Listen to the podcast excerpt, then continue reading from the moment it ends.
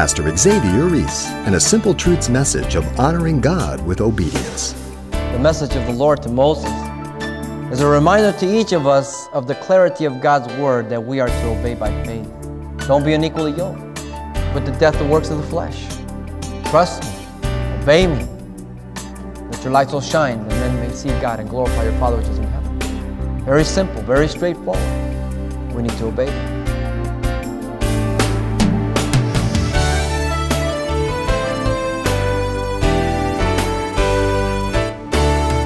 Welcome to Simple Truths, the daily half hour study of God's Word with Xavier Reese, Senior Pastor of Calvary Chapel of Pasadena, California. It's been said that Christians are the only Bible some people will ever have a chance to read. The simple truth is, there are some Christians who lead very spiritually uplifting lives, who draw non believers to their faith. Unfortunately, the reverse is also true in many cases, and that's why God took it as a serious matter when Moses set a poor example of the heart of God. Pastor Xavier continues now a simple truth study titled The Sins of Moses. Numbers chapter 20, verses 1 through 13. Now, God has told Moses to speak to the rock at Horeb in order to satisfy the children of Israel's thirst. As God would bring forth water out of the rock, but instead, Moses chose to strike the rock. The account is an object lesson for all, and for all to understand that there is no person who is exempt from the accountability to God for one's actions and the consequence of sin due to those actions. No, not even Moses. No one is exempt. The problem was that there was no water for the congregation. Verse 4 the same old fashioned accusation was declared to Moses for all these years. Why have you brought us up, this congregation of the Lord, into the wilderness that we and our animals should die here? The proper response of Moses and Aaron is exemplary. In verse 6, Moses and Aaron, they went in the presence of the assembly to the door of the tabernacle of meeting, and they fell on their faces, and the glory of the Lord appeared to them. Notice, first of all, they turned from the presence of the people to the presence of the Lord in the tabernacle. What a good example. Whenever people start coming against you or you hear things, you need to turn from them, listen them, listen to them, and then go before the Lord. Because if you come asking, he will not turn you away. If any man lack wisdom, let him ask of God, who gives liberally and upbraideth not to man who asks. Notice, secondly, in verses 7 and 8, we get the message of the Lord to Moses. And the Lord spoke to Moses, saying, Take the rod, you and your brother Aaron, and gather the assembly together. Notice the particular task of Moses. It was to speak to the rock before their eyes in verse 8. He was just to speak to the rock, that's all. The promise was that the rock would yield its water. It will yield. So the certainty was assured by God it will yield. But secondly, the content would quench the thirst of the people. It's water. Interesting that through the scriptures, water is portrayed and symbolic of the word many times. John 15, 3 said, Jesus to his disciples, I have cleansed you by the word. You are clean by the words I have spoken unto you. Ephesians 5, 26, he will present to himself a church, a bride without spot, wrinkle, any such thing by the washing of the water, by the word. The word. It cleanses you. It, it quenches your thirst but it just cleans you and brings you before God. Notice still in verse 8, the personal compassion of Moses was to be an extension of God. You see, he says, Thus you shall bring forth water for them out of the rock and give drink to the congregation and their animals. The personal compassion of Moses was to be an extension of God. It was God who was giving, but Moses was the instrument. And whatever I do, is to be judged as an extension of God to this dying world. So when people know I'm a Christian, they can look to me and say, Oh, that's what your God is like. Ooh, have you ever thought about that? Aren't we called Christians? Christ like? He was to bring water for them out of the rock and give them drink to the congregation. And then equally, he was give drink to the animals. How often we feel that God is not concerned about our needs. And didn't Jesus speak on the Sermon on the Mount? He said, you know, of the birds of the air, you know I mean? I take care of them, and they're not out there building barns and storing up for the winter. I take care of them. Of how much more value are you than they? Look at the lilies of the field. They neither toil nor spin, and yet Solomon in all his glory cannot be arrayed with the beauty of one of these things. Have you ever looked at a flower petal, take it off, and just look at it, how fine, how delicate, and just the intricacy of it? I mean, you can put water, and water doesn't go through it, and yet it tears so easy. The manufacturers of man look at it and they eat their heart out. And yet God lets them wither, get some more. No big deal. He says, Of how much more value are you than they? Our legitimate needs. This morning you sit here clothed and sane, I presume. to who do you owe that to? To the goodness of God. Most of us came in a car, nice and warm in here. Pews aren't that hard. I think he's gone way beyond our legitimate needs, don't you think? The message of the Lord to Moses is a reminder to each of us of the clarity of God's word that we are to obey by faith. Very clear, very straightforward. Don't be unequally yoked. Put to death the works of the flesh. Trust me, obey me, let your light so shine that men may see God and glorify your Father which is in heaven. Very simple, very straightforward. We need to obey them. But notice, third and last, we have the misrepresentation of God by Moses, verses 9 through 13. The first thing I want to point out to you is the perspective of Moses was manifested in his actions. The perspective of Moses was manifested in his actions. Sooner or later, your attitude will be manifested in your actions. You can kind of keep it under for a while, but sooner or later, it will be worked out. Notice Moses appeared to be obedient in verse 9 and the beginning of verse 10. Moses took up the rod from before the Lord as he commanded him in verse 9. Looks good so far. Obedient. Now, the rod could have been the rod of Moses. The rod could also have been, or referred to here, to the rod of Aaron, who was a high priest, and it was placed in the Ark of the Covenant, because it says there, before the Lord, in verse 9. We just don't know. But if the rod was not the rod of Moses, which really represented the law that judged man and made him guilty before God, then it was the rod of Aaron, which was symbolic of the grace of God to come, symbolic of the resurrection of Jesus Christ when he caused the rod to bud and to bring forth almonds. What a beautiful type that the law could not quench man's thirst. All the law could do is condemn man. The New Testament confirms that. You're guilty before God. But the rod of Aaron, which was symbolic of the priesthood of Christ and the resurrection of Christ, by which all of mankind would be able to be, have their thirst quenched spiritually, was the one that was to strike the rock and to give them water to drink. What a beautiful symbol. So I prefer the rod of Aaron, though we cannot be absolutely certain, though we do have a key in verse 9, it was before the Lord. In chapter 17, already told us to put it in the testimony of the Lord. Jesus said in John 7 38, 39, in that great day, the last day of the great feast, when they brought in water from the pool of Siloam and then dumped it on the courtyard there every day to represent God's faithfulness of providing water in the wilderness.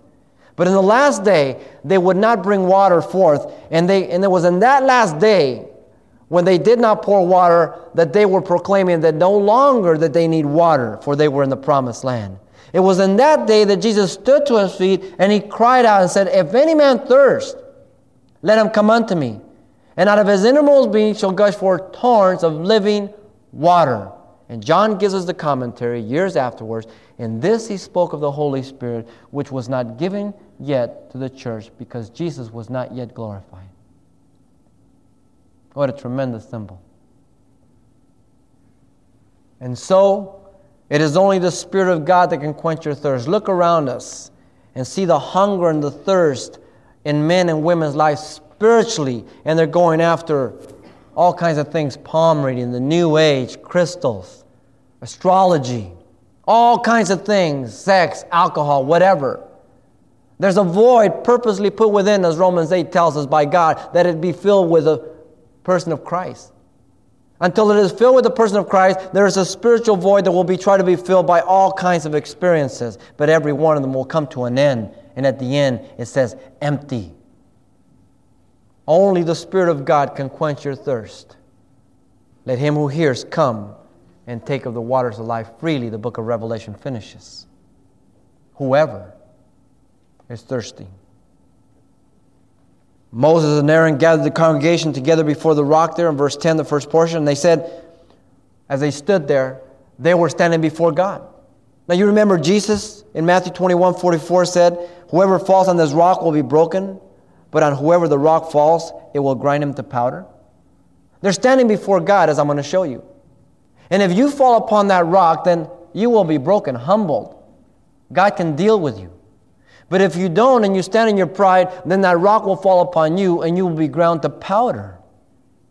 And you will be able to do nothing. That's what Jesus was saying. Moses appeared to be angry with the people. He was doing good to this point, obedient. His words were insulting because of their contention. Here now, you rebels. he brought attention and glory to himself and Aaron instead of God. Listen to his words. Must we bring water for you out of this rock? Must we bring water to you out of this rock? Moses, you were doing so well. And he lifted up his hand and he struck the rock twice. You see, Moses appeared to be representing God as far as the people were concerned. So in verse 11, the water came out abundantly, and the congregation and their animals drank.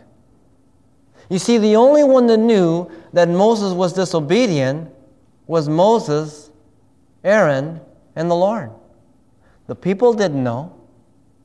And so God was not going to punish the people for Moses. So what did he do? He gave them water abundantly. And he gave drink to the congregation and the animals. The personal accountability of Moses was to the Lord. Don't miss that. Verses 12 through 13. First, God proclaimed the sin of Moses and Aaron, which the people were completely ignorant about. What was it? They did not believe what God told them, evident by their disobedience. Then the Lord spoke to Moses and Aaron, Because you did not believe me. Because you did not believe me you see, God says, I want you to trust me for your husband. I know he doesn't know me. I know things are hectic, but I want you to trust me for your husband. You entrust him to me. I want you to entrust your children to me. I want you to trust me for that difficulty that you can't handle. I want you to forgive. I don't care how you feel. I want you to forgive and depend upon me. And he speaks very clear, very simple. They did not believe God for what had told them to do, evident by their disobedience. But secondly, they did not hallow, honor, or sanctify God. That's what the word means. In an accurate and clear way before the eyes of the children of Israel. To hallow me in the eyes of the children of Israel. They didn't believe and they didn't represent God properly. God was represented as being mad and insulting. Children of Israel didn't know anything. They were thirsty. They made their petition. Granted, maybe not in the best attitude, but I don't read anything in the text that God was mad at the children of Israel for it. But I do read that Moses was upset about it. God was represented as being reluctant to give them water. Psalm 106, 32, and 33 tells us about him giving water, his goodness. And so Moses was saying, you know, God really doesn't want to give, but, you know, I'm going to step in. well, God's not reluctant to give to you and myself the most necessary things of life. You recall the parable in the Gospels of that woman who was being afflicted by her enemies and she went to the unjust judge and she kept bugging him. And finally he said, Oh man, I get this woman off my back. Let's avenge her enemies. And so people teach that parable saying, See, you've got to be importunate. You've got to keep bugging God. And you know, and you keep persistent in prayer, and God will give it to you. Well, if you teach that parable that way, you're, you're in deep, deep trouble. And let me tell you, that's the way most people teach it. If you take that interpretation, then you must make the wicked judge to equal God, who is so reluctant to give you the most necessary and basic things that you got to bug him. Get on his back. Get on his back, and you can get anything. Oh, what a violence to the scriptures. And that's the way it's taught most of the time. You must put that parable back in the context of the previous chapter, where Jesus is speaking to his disciples about all the violence, all that's going to happen at the end of the age. And he says, And will the elect or those of God believe that God will avenge his elect at the end? Will there be faith upon the earth?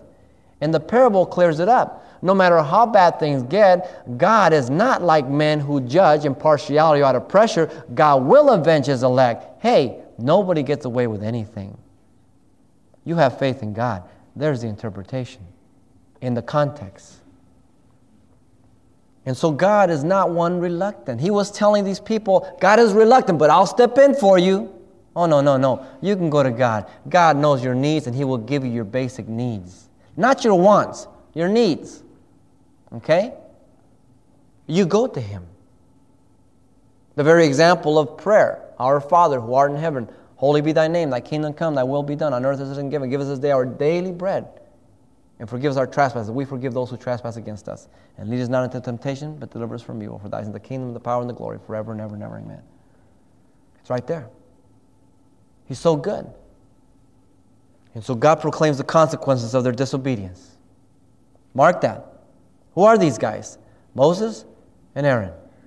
Therefore, you shall not bring this congregation into the land which I have given them. There's the consequences. Miriam has just died. Aaron will die in a couple of chapters up, and Moses will die at the end. They never entered the promised land. God proclaimed the event as a lesson that God must be hallowed by obedience. Verse 13.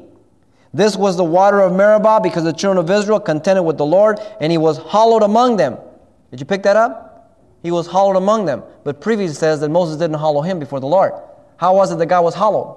The word hallow means sanctified, set apart, glorified, honored. First, the waters were memorialized as a place of contention with the Lord.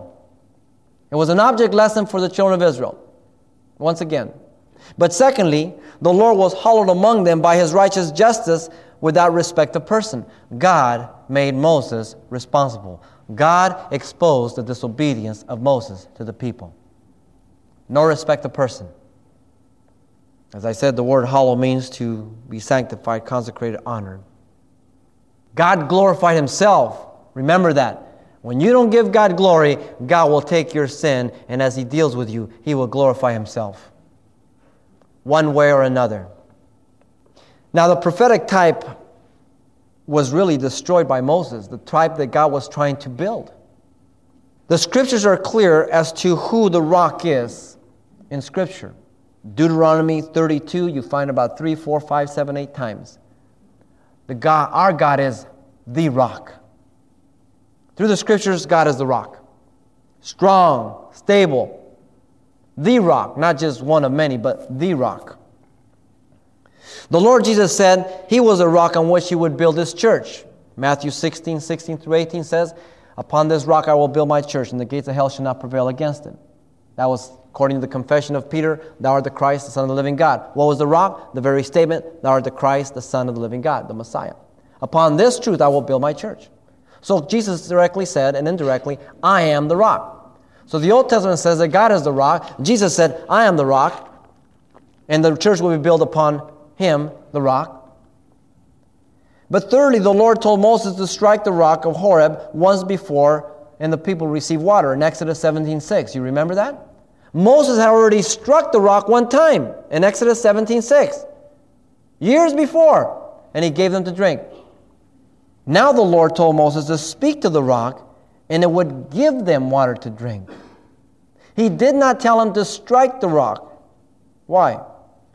Because the New Testament tells us that they drank of that spiritual rock that followed them, and that rock was Christ. 1 Corinthians 10:4. This is the passage that he's talking about.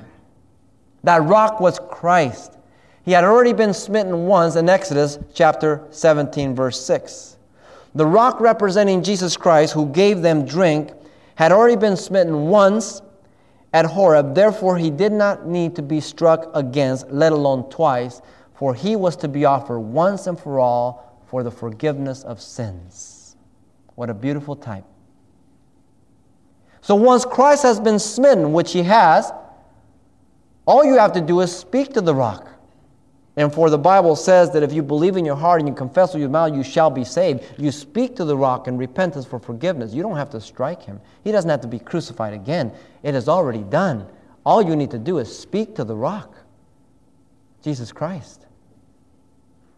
And if your repentance is genuine and sincere, then you shall be forgiven, and your thirst shall be quenched by faith. And you find that in Romans 10:9, confession and believe in your heart. The man Moses disregarded God's finished work to quench the spiritual thirst of the people and communicated God in a bad light. Self glory and the need of self effort and work to merit God's benefit. And yet, John 3:16 says, For God so loved the world that he gave his only Son, that whoever believes in him should not perish but have everlasting life. Now, the wrath of God abides on those who do not know God, but God is not mad. God is love, the Bible declares. But if you reject his love, then his wrath falls upon you. But God is not mad. you understand? There's a difference. Some individuals, as well as ministers, they add to the finished work of Christ by personal efforts and works. And Moses was given this representation like that. Colossians 2 9 and 10 says that in him you're complete. In him dwells the fullness of the Godhead bodily. It is the finished work of Jesus Christ. You are saved by grace through faith, that not of yourself is a gift of God. Ephesians 2 8 and 9. You are God's workmanship, His handiwork, created in Christ Jesus unto good works, which were created before the foundation of the world, that you might walk in them. Ephesians 2 10. Very simple. And yet, some individuals, as well as ministers, point to themselves as a source of God's blessing. What must I do? Labor all night to feed you? You know, as I got up this morning at 3 in the morning and I was talking to the Lord, oh, be careful. Paul says, What do you have that you have not received? And if you have received it, why in the world are you boasting? Heavy, isn't it? It's all the Lord's goodness, man. The misrepresentation of God by Moses is a reminder to each of us that we are to represent God in an honorable way through obedience. Nothing but obedience. What a lesson. God has no respect of person. He holds every person responsible and accountable to their sin that he might receive glory and honor there is no exception. The murmuring of the people with Moses had a legitimate ground. Nothing wrong with it. The message of the Lord was clear, simple. All it needed was obedience. The misrepresentation of God by Moses was costly. Yes, even Moses did not enter in. An object lesson that God wanted them to never, ever forget. and neither should we.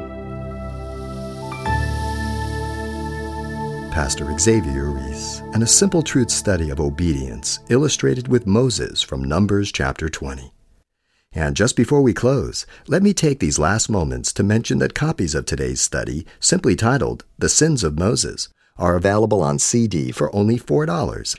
And this will also include everything Pastor Xavier shared the last time we were together as well. So once again, the title to ask for is simply The Sins of Moses. Or just mention today's date.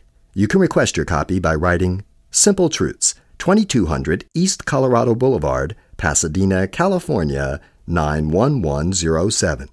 Or to make your request by phone, call 800 926 1485.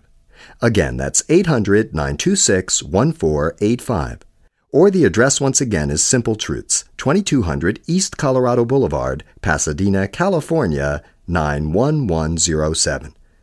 And thanks for mentioning the call letters of this station when you get in touch. This helps us track the effectiveness of this ministry in your area. And then join us for more Simple Truths next time with Pastor Xavier Reese.